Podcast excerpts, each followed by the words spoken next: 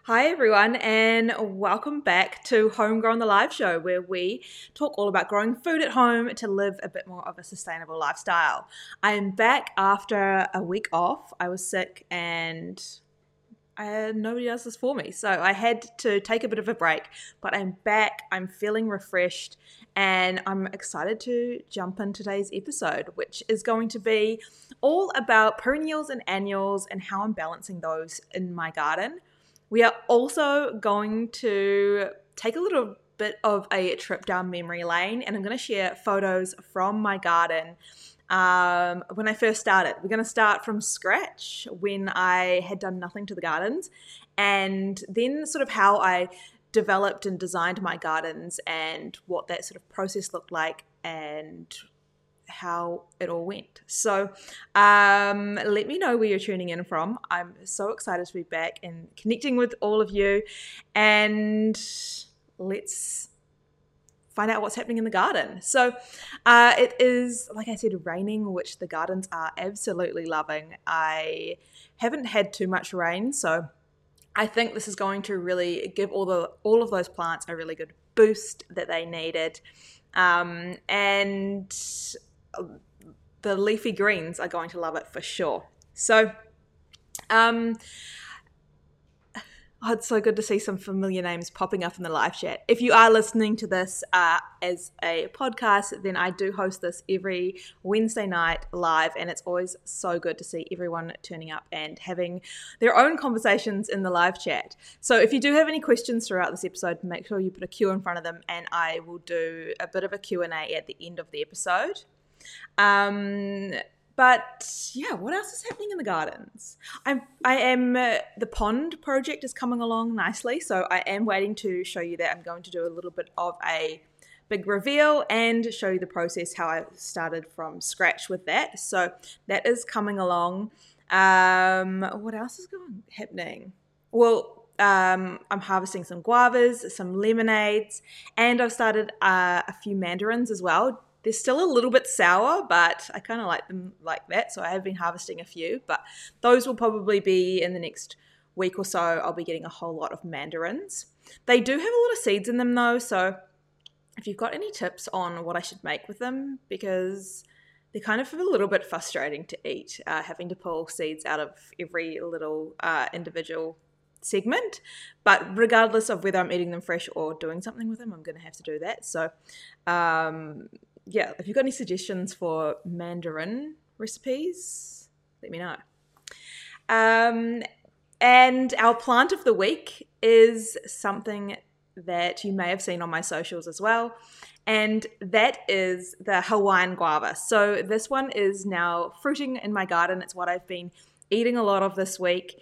And uh, it's something that I've been really waiting for. It's quite a slow starter. So, compared to my other guava trees, I had um,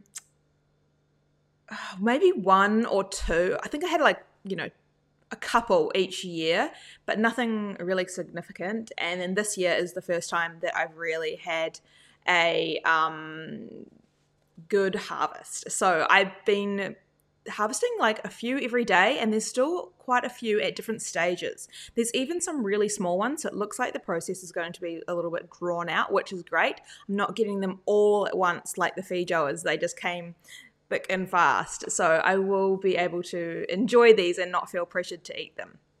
But these have a real tropical flavor. I've been trying to think about how I can describe that flavor, and I think it's definitely kind of like a feijoa in the fact that it's quite perfumey and um, yeah, it's got that real guava-y, perfumey flavor. And then it also kind of tastes a little bit like strawberry and apple. That's that's the way I've found it. If you've tried it, let me know what you think it tastes like because I always find it so hard describing um, new flavors because uh, they have their own uh, unique flavor. But you can eat these really crunchy and um, they're kind of more like an apple. Or if they are left to ripen, they're very soft and juicy, uh, more like a guava. Um, and I actually am preferring them crunchy, just eating them like an apple. They do have very, very hard seeds inside, so you got to be careful about those. Don't bite into one of those seeds. Um, I feel like that would break a tooth. They are heavy producers, so once they get going, these are going to produce a whole lot of fruit on each plant. Um, high in vitamin C, they are evergreen. They do lose their leaves a little bit in the winter. Um, but the leaves are also a great substitute for green tea. So I have dried some of these leaves and used them in teas. Um, and yes, like a another alternative to having green tea. And these will be more of a tropical, sort, subtropical sort of climate. So if you do um, not live in those, you may not be able to grow this one very successfully unless you have some um, greenhouses or something like that. Um, but that is my plant of the week, the Hawaiian guava or tropical guava. Um, let me know if you're growing it because it is kind of a little bit unique. Uh, and I love just cutting into it or breaking into it and just seeing that color inside. It's just something that really is quite special. Um, but let's talk about annuals and perennials because these are the main things that we are growing in our edible gardens. And so I just wanted to quickly break down a little bit, uh, I guess, of some definitions around what perennials and annuals are. So, annuals are things that we grow for a single season, and these are what we're most used to growing, so or eating um, from the shops in terms of lettuces, tomatoes, zucchinis, um, just all of those really um, common vegetables. These are annuals, you grow them, you harvest them, and then they're removed. The other one I've got in here is biennials. So they can sort of grow for a season or two and are and then usually you'll be harvesting the seeds and stuff from them. So some of the things I have is like rainbow chard. I'll often do that. There's a there's a whole bunch of different ones that you can end up getting for a, for a few seasons. Um, and then I'll start collecting the seeds from them. The perennials are things that are growing for longer than that. So things that are growing for two, three, four years, 10 years, or even longer. So, those are your real investment pieces in the garden. They take quite a bit of patience, but once they get going, you just get more and more food each year. So, co- some common ones are, I guess, your fruit trees, uh, asparagus, rhubarb, um, artichoke. Those are all things that will continually grow um, and sometimes they die down completely uh, in winter and then they'll just pop back up without you having to do anything so these are some some of my favorites because i just love a low maintenance garden i love things that just grow and i just get to harvest and eat them and not have to um, spend too much time babying them. So we're going to dive into that and uh, I guess how I've uh, designed my garden around annuals and perennials and where they sort of fit in. Um, so perennials are really my one true love. I, and I'm going to jump into annuals and let you know what I love about them. But perennials are something that really excite me. One, I love fruit. So, of course, that is probably one of the reasons I love perennials because I love fruit trees and those are something that once you get going you you just get huge abundant crops from them and over time you just get more and more food. So these as well like I said you plant them they just regrow on their own or they do require some maintenance obviously in terms of pruning them and feeding them and things like that but they're a lot more set and forget I guess than our annuals. They um, can provide a stable, consistent food supply. So, one of the things that I'm going to share later on in this episode is how I'm starting to food map and plan out when things are fruiting and when things are ready so that I can fill in any of those gaps throughout the year to provide more of a consistent food supply from my garden.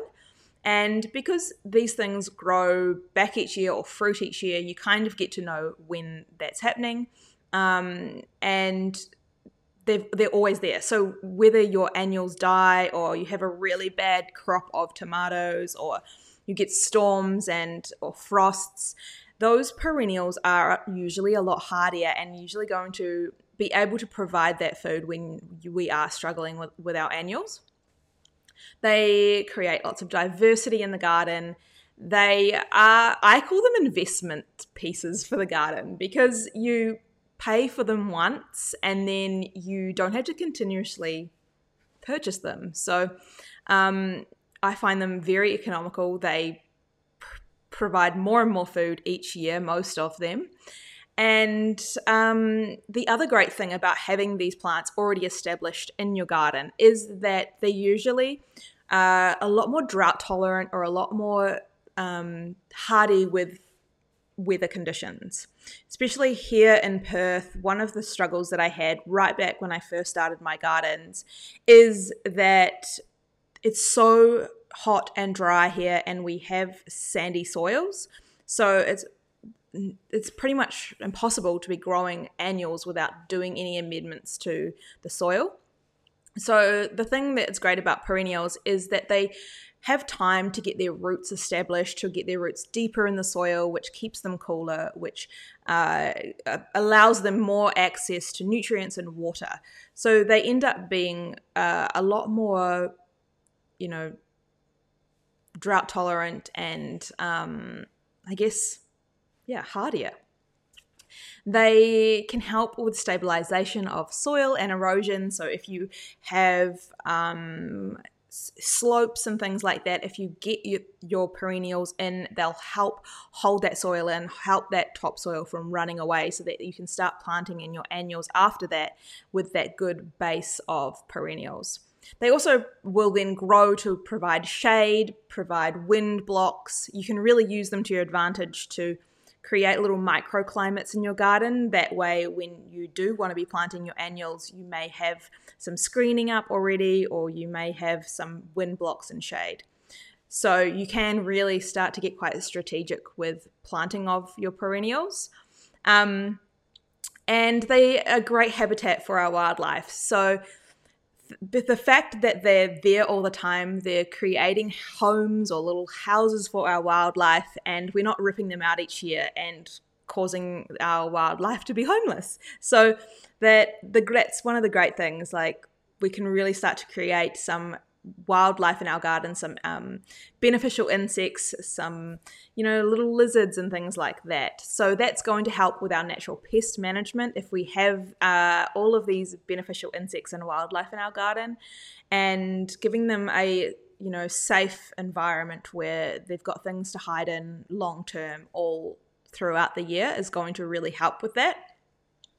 And they also support no dig gardens. So, no dig gardening is something that I do uh, where I don't go in and till my gardens or dig my gardens up and like put fresh uh, plants in. Everything that I'm doing in my garden is layering on top. Uh, so that I'm not disturbing the microbiology and the soil too much and drying it out because that is something that I really don't want to do. I want to keep as much moisture in the soil as possible. So uh, by not having to pull all my plants out all the time is another really, really good way to help support a no dig garden or support my soil, especially with having such sandy, crappy soil. So, uh, those are some of the reasons why I love perennials, and I feel like I could go on all day about that. Let me know what ones you're growing. Um, I also am starting to sort of substitute some of my annuals for perennials in terms of like flavor and I guess some like some similar vegetables and like maybe potatoes. I've got the Queensland arrowroot, garlic. I've got the society garlic, where that provides me with those types of food kind of all year round rather than uh, having to rely on the annuals. There's nearly substitute for many things like you know you've got perennial spinach we've got perennial basil uh, they've got different types of spinaches and different types of um, herbs those are all great things that are going to offer us flavor and food all year round uh, but there is a definitely benefits to annuals as well. So they they are they can't be forgotten. There's um, so many benefits in terms of being able to get food quickly. So annuals, you don't have to wait years to get a harvest. They are up and ready to go. You know, radishes are four to six weeks. We've got um, leafy greens like lettuce; those don't take much longer, six weeks, eight weeks. Bok choy, and the other things we can start harvesting a little bit from as they grow. So I harvest the leaves off my broccoli to sort of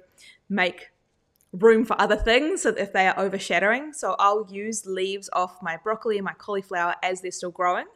So you do get a lot quicker access to food by growing annuals. And annuals are something that we tend to start with when we first start our gardens um, because, you know, we're excited. We want to grow food that we can harvest. We don't want to wait you know, three years, five years for that fruit or that vegetable to finally get established enough to, uh, for us to harvest it. So they are really, really good for getting a garden started. They, you have so much variety, and that's something that I love. I love growing variety. I love growing different types of uh, vegetables. I like growing different colors. I like trying new things every year.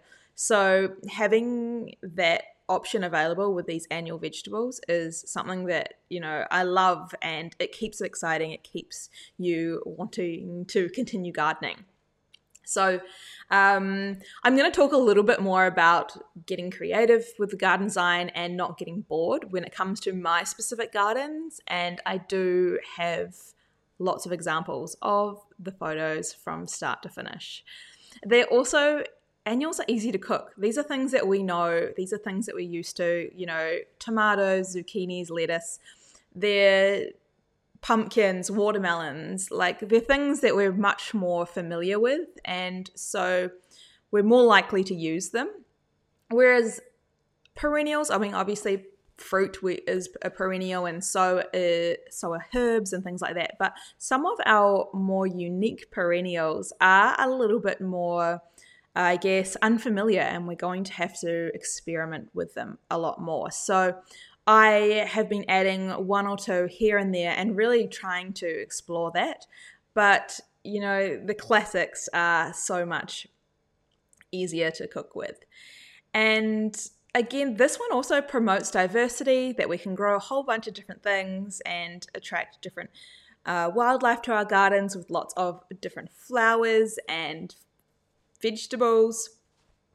And another thing that I love about annuals is the ongoing learning.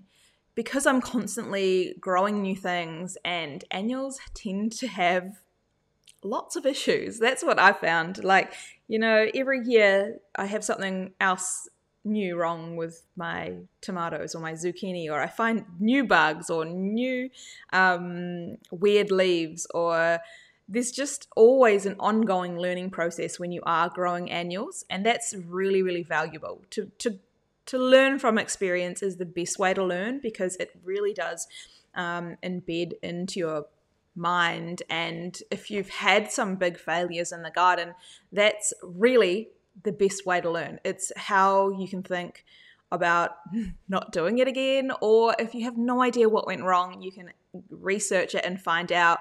You don't know why the leaves are this color or you don't know why there's weird veiny colors or something like that, you can really start to expand your knowledge with growing all these different types of annuals. And you can think you've got it all sorted, and then, you know, the next year there's a whole new set of things to learn and climate issues because, you know, every summer seems to be completely different to the previous summer. So you've got um, you've got different bugs appearing, you've got different things happening. So there's probably like it's actually really interesting that we start off with growing annuals and then that's one of the you know easiest ways to learn more about gardening. So it does really make sense to do that. Um, and then we can practice saving seeds because we're getting seeds a lot quicker in terms of you know things go to seed within one season. And you you can really start to see whether you got things right or wrong pretty quickly within a season within a few months rather than waiting you know years for these things to start producing and then realizing it, you've done something wrong or the soil's not right or you know they don't like that much shade or they don't like that much sun or, or they're not getting the right conditions to actually fruit. So you get a lot more, I guess, quicker uh, results and quicker learning curve with the annuals. And then you're producing so much more organic matter. So having things cycling through, you know, your, your zucchini's coming to an end, your tomatoes coming to an end, your pumpkins coming to an end. You've got all of that that can go into the compost to create organic matter. And because you've got all different types, you've got a lot more diversity and nutrients going into your compost that then is in turn going to create really diverse, healthy soil to grow more stuff the next year. So it's a really good cycle. The more diversity you can grow, the more diversity you can put into your compost. And then it's just a really great sustainable cycle to continue to do.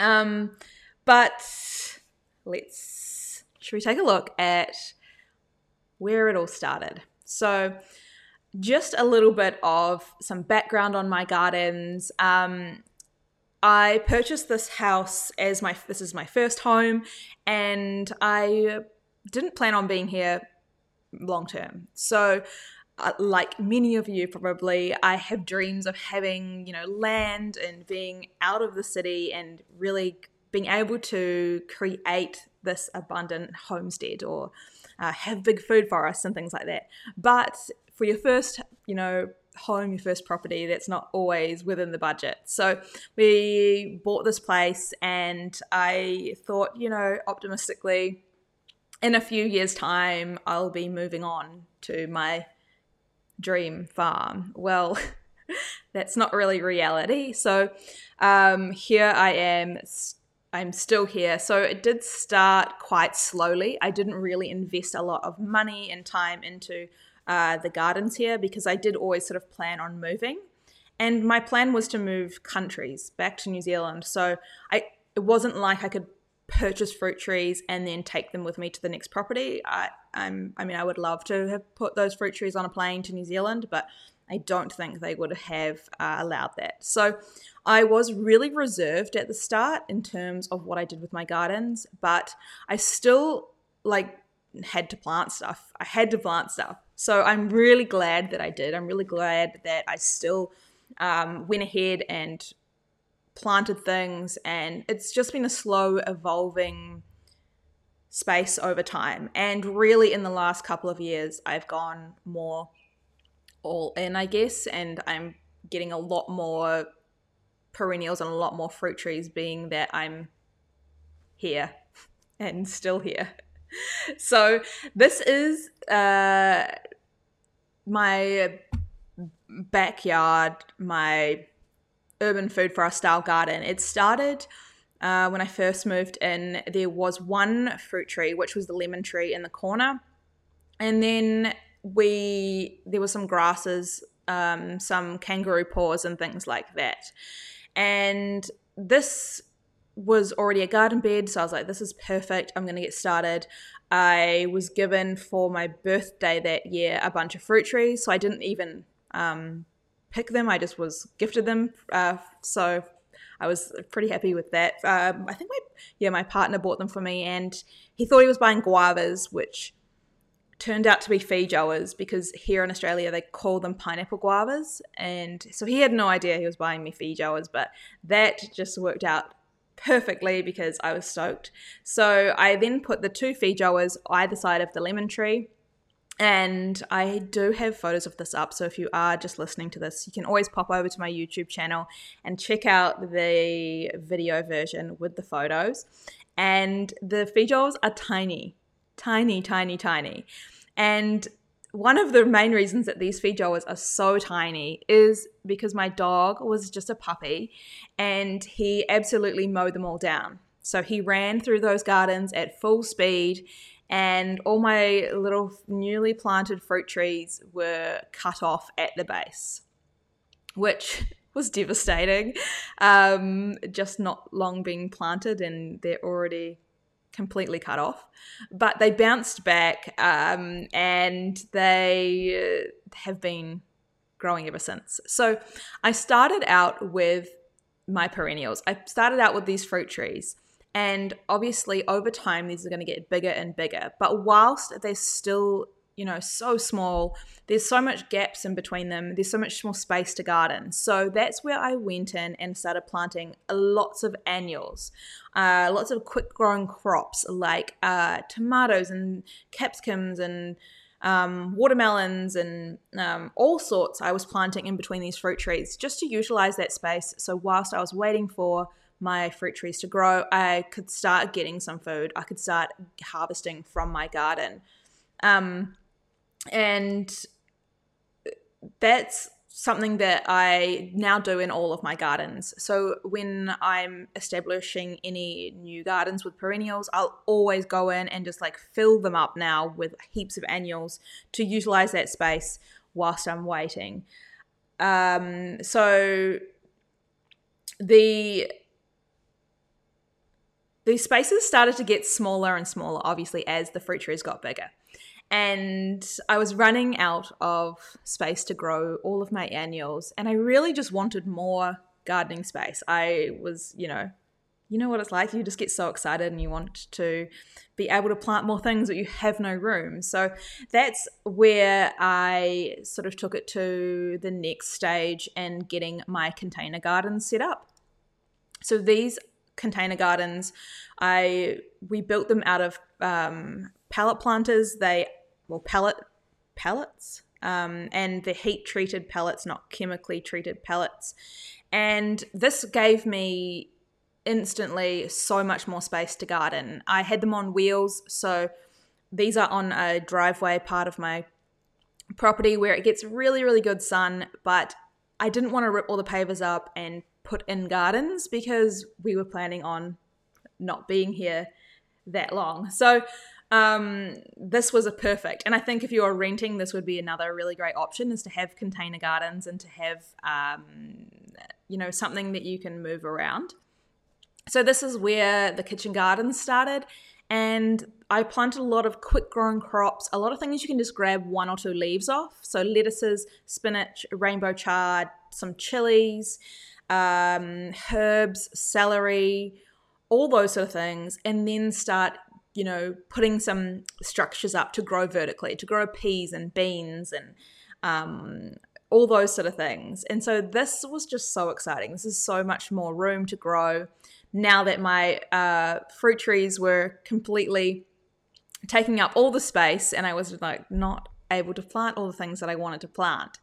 So the next stage was I just didn't have room to plant those big things. So the pumpkins. Pumpkins take up a lot of space, and you can climb pu- pumpkins over so many things. So you can grow pumpkins vertically, which is great.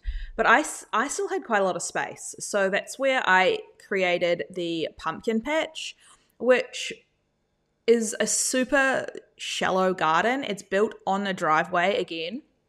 Um, and the great thing about pumpkins is that their roots are also very sprawling. Just like their, their vines on the surface, their roots are also similar to that. So I was able to grow those without having deep garden beds. These garden this garden bed is I don't know, maybe max 15 centimeters deep. It's very shallow, very hard, compact ground underneath. There is no way you can dig down. I tried, trust me. and that was not going to happen. So um, this was the perfect place because if my pumpkins ran out of room, they could go off down the driveway and um, it worked out perfectly. This spot gets um, a lot of sun in summer, but in winter it does get a lot of shade. So that's again what I was doing is observing where all the sun and the shade was in my property to really maximize those places and figure out where I can plant things so it worked out great. I wanted a space to grow pumpkins. Pumpkins grow over summer, over spring, summer, and they're ready in autumn. So the pla- the fact that this garden had great sunlight over the, that time worked out perfectly. Now that it's winter and you know I I don't have much need for it anymore. I'm going to be trying to do either cover crops or I think I'm just going to let the New Zealand spinach grow wild at this point too. Just cover that soil, protect that soil, and uh, that's going to give me food over the winter months as well to then really utilize this again in spring and summer. The the next stage was more fruit trees. I wanted more fruit trees, so I went with citrus. Citrus are quite an easy thing to get started with. They tend to be a lot hardier, they tend to have a lot less bugs, and they just, I don't know, they love full sun. And I had a lot of full sun. So, sun was not something I had an issue with. So I planted some citrus out the front and this was my idea was to screen off and create a edible hedge again just like out the back but this time with citrus. Um, citrus are evergreen, so they're going to be lush all year round. I don't have to worry about uh, having gaps when their leaves were falling off. And then the next stage after that was really, I was going through a whole lot of different stages where I um, was getting, you know, I went from being not having enough space to then having so much space extra space with these kitchen gardens.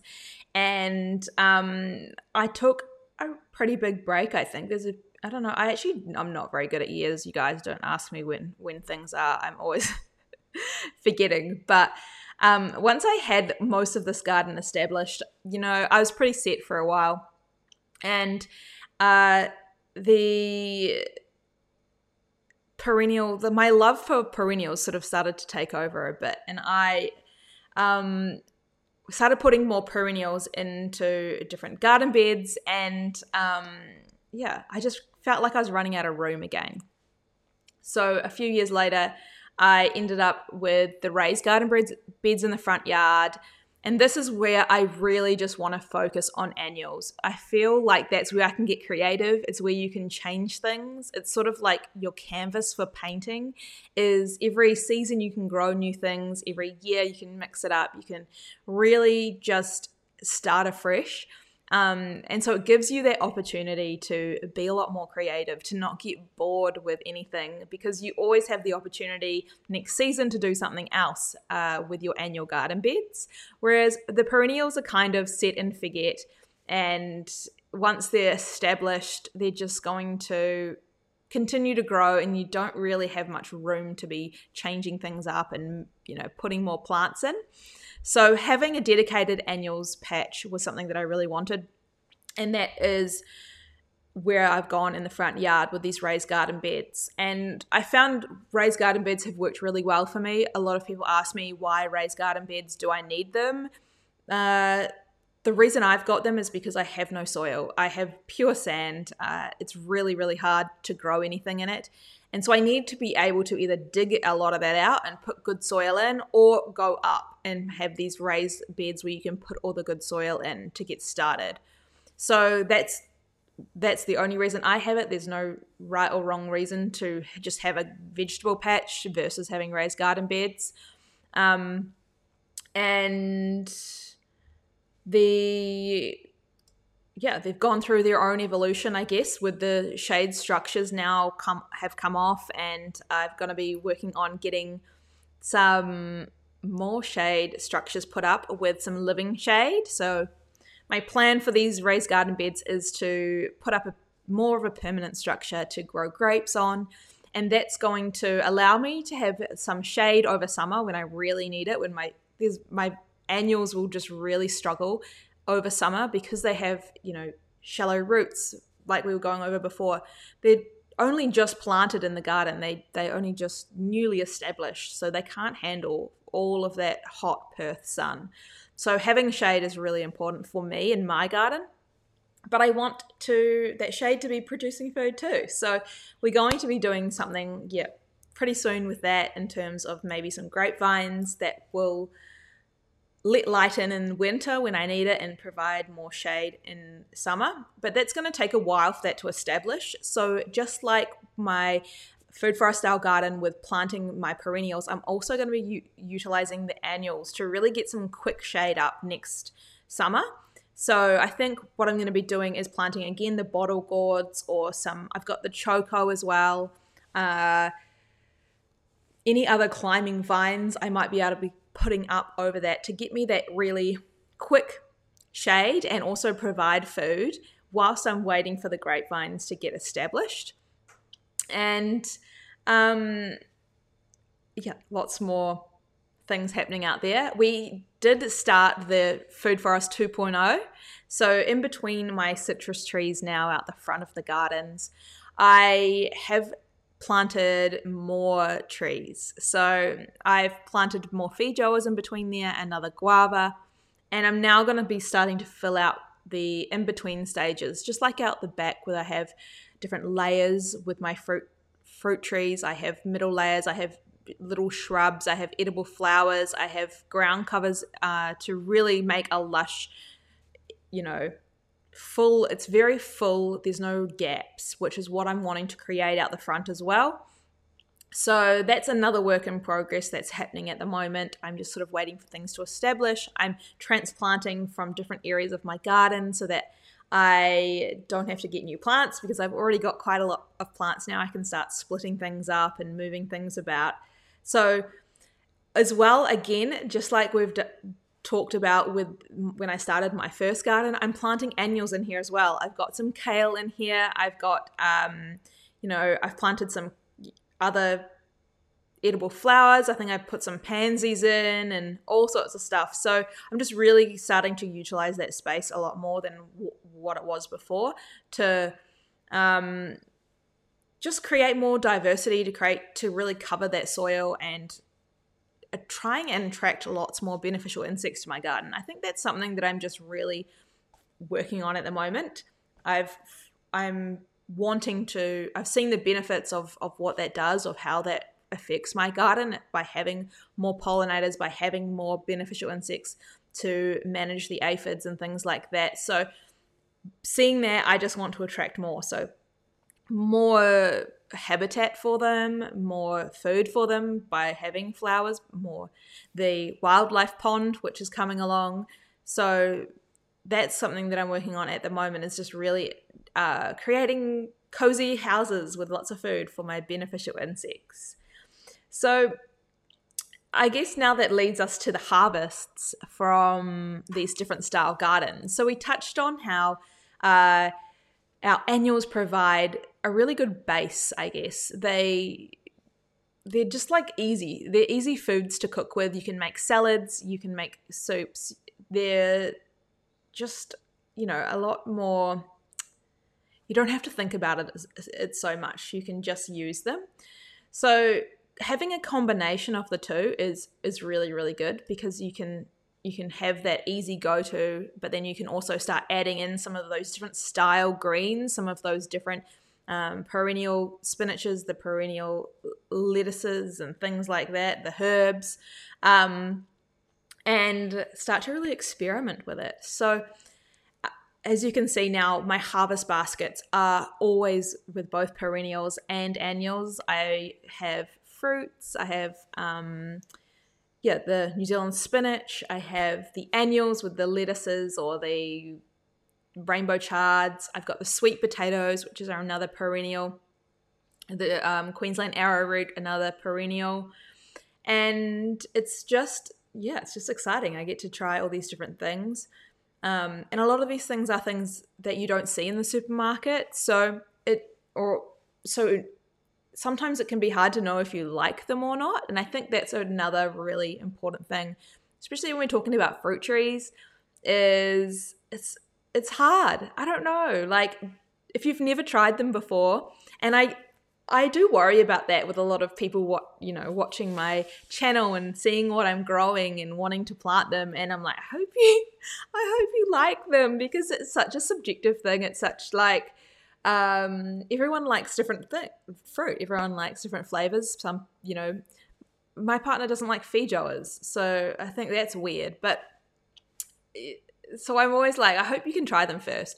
But then the other hard thing about this is is that they don't taste the same as at the shops. So I mean, if you've bought feijoas before at, a, at, a, at the shops, they don't taste the same as if you grow them yourself because they continue to ripen off the tree. They get very overripe. They, um, yeah, they just taste completely different. And the same, I guess, with a lot of our fruit that it either gets picked when it's not quite ripe, so that it can it can handle being you know shipped about or moved.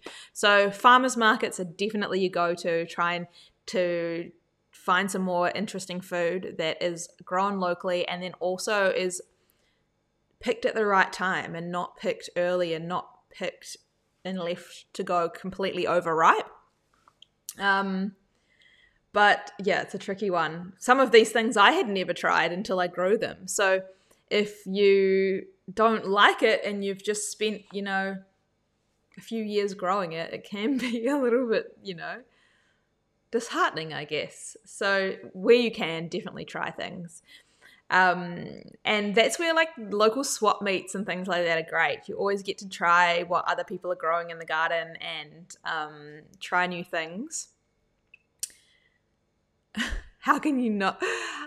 Five acre farm, how can you not like feijoas? I know. And I had so many feijoas this year, and I was like, he he did actually grow, grow to like them. I think he just I mean, he's a Kiwi as well, so he should like feijoas. But he did start taking them to lunch and he was enjoying them. And I actually, I just made a feijoa slice yesterday and uh, he loved that. Went down so well. So, you know, like a feijoa crumble slice was so delicious, or feijoa crumble at all. You know, you can't stop. So, um, what do I got here? So in terms of planning and design and food mapping, it's a little mix of everything, really. It's, you know, you want to start out, grow those annuals so that you can get some quick food. You want to grow those annuals so that you can learn more and you can really start to experiment with things and get creative with things. But then you can start putting in your perennials, your fruit trees, and planting around them as well. And the other the other perennials like your asparagus and things like that those are things that are going to take time so i have started adding in different all and basically all of my gardens now i do have a mix of perennials and annuals. Because if you are feeling overwhelmed if you start a garden with annuals and you start to feel a little bit like you're always behind you you have too many seeds to plant you are never getting enough time in, in the garden you you know you're not getting any food out of it because you're you're too busy there's too many like it's it's just getting overwhelming. That can be a really good sign to step back and have a think about it and maybe add more perennials into your garden design because perennials are things that are so low maintenance once you get them established. So that is what happened with me. I went all in with the perennials after a while that i had such low maintenance gardens. I tell you, like, I only had to water them and harvest them and feed them. And that wasn't enough for me. I was like, I need more like space to be planting. I need more stuff to plant. So it works the other way around. If you are feeling overwhelmed, that maybe you start switching out some of your garden beds to have more perennials in there so that at least you've got some something growing. So if you if you just do not have time or you just don't have the mental capacity for it, you've got too much going on or something, at least the perennials are tracking along in the background and you don't need to be so stressed about it. Because I know a lot of people have been reaching out to me saying, you know, oh, it's too late now. I'm not planting anything for winter because I just, you know, and I, that's completely normal. Like I get like that as well. But if you do have those perennials going on in the garden, you know, they're just going to keep going, ticking along whilst you're um, waiting for the next season to get you know re-inspired or have more time or something like that. So that's one way. And then also the other way is like if you have all these perennial gardens but you don't have like the space to be creative and you want to try new things and you want to change it up and you, you get a little bit bored. So having a dedicated annuals garden can also be great for that but what I have started doing is just popping a few perennials in my annual garden beds in my raised garden beds just so that I never have to start from scratch. Every garden bed always has something in it at all times. So whether that's herbs, whether that's perennial spinach, whether that is um, society garlic or something like that, I've just popped those in my raised garden beds and in my kitchen gardens. So even if, you know, there's absolutely nothing else in there, there's at least some of those perennials ticking along. Um, and then you can start filling in the gaps in terms of where you're lacking, I guess, in food supply. So if you start tracking when your fruit trees are uh, fruiting, which is what I'm doing at the moment, I'm sort of writing down when things are fruiting. So, like right now, I've got the guavas, the lemonades, I've just had the feijoas. Um, next up, we've got the the mandarins, the blood orange. Um, what else have we got? The kumquat is going to be not too far away. My lemon tends to fruit all year round, so I'd never have to worry too much about that. But I did give it a haircut, so it doesn't have too many lemons on it at the moment.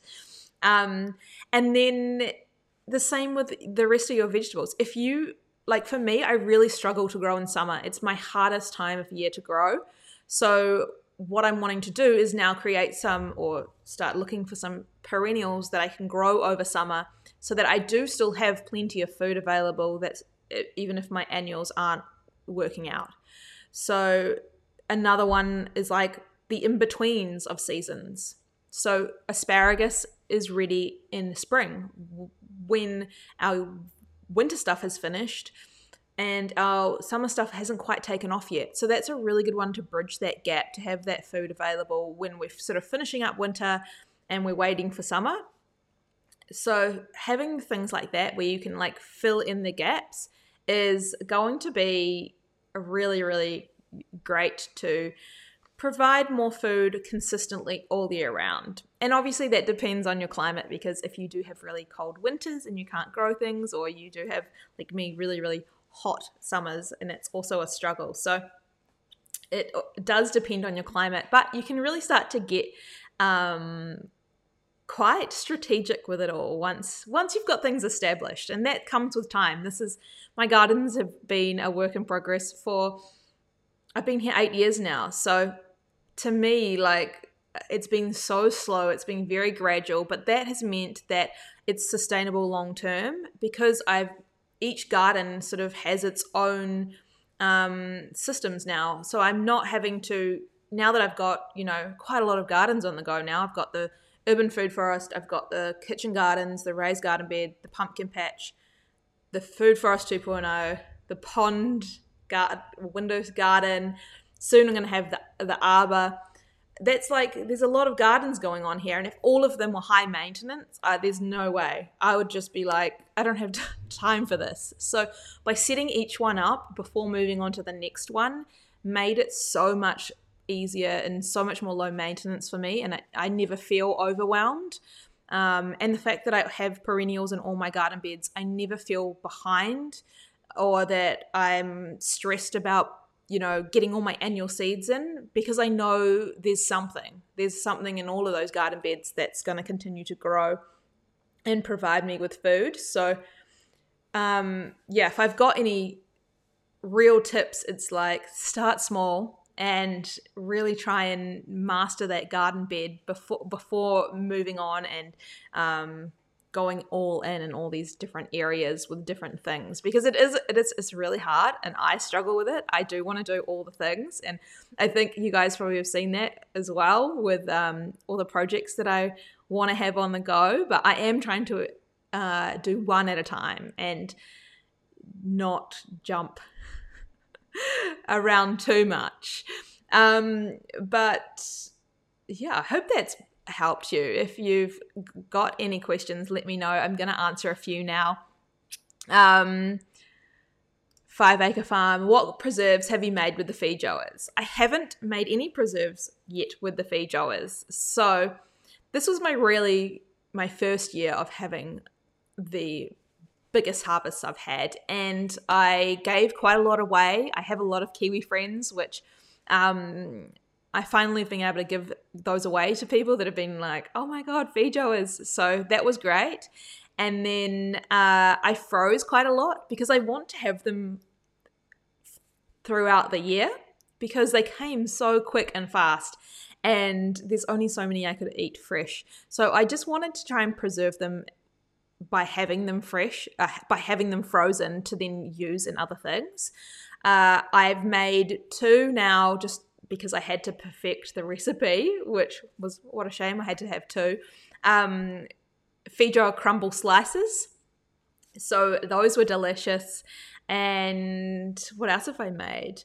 Oh, I blended some up for, for feijoa like juice or smoothies, which is one of the my favorite ways to have them.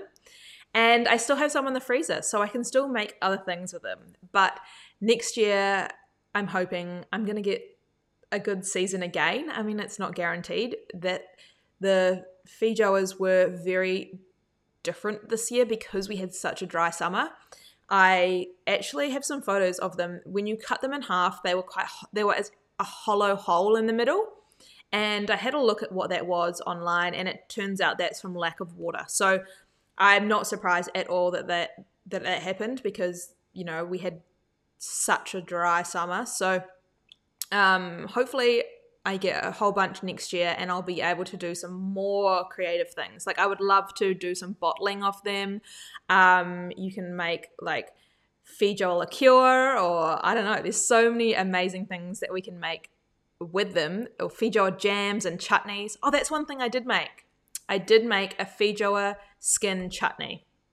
So because I I had a massive bowl full of all of these feijoas that I was um, scooping out the insides for, I didn't want to waste all of those skins. So I did turn those into a feijoa skin chutney, um, and that turned out pretty good. The only thing is, is I put red chilies in it, and I probably wouldn't do that again because the red chilies kind of made the coloring go a pinky color. And the so the color is not that great, but it tasted good, um, and I feel like that's all that matters. so yeah, feijoa, skin chutney, and frozen feijoas, and feijoa slice, and lots of fresh feijoas. Um, they were delicious. Uh, what else have we got in here? Love growing artichokes, asparagus what else have we got? Um, started to get so dark now. I can't even believe how like it feels like it's midnight. Um, and I know that if you're watching from New Zealand, it is it is pretty late. Um, but I think that's pretty much all the questions we've got here. Oh, I this you know so many people having conversations in the um in the chat. It's so great. I love that. Thank you guys so much for showing up for for having a chat with me, and um, I hope that you found that useful. And I will see you back next week with a another episode. And if you do want to do something to support this channel, I would absolutely love it if you love this podcast, to give it a review on Apple Podcasts or Spotify. I don't think I have any reviews yet. So um, you could be the first one, and I would really, really appreciate that. So thank you guys so much. I will see you back next week for another episode.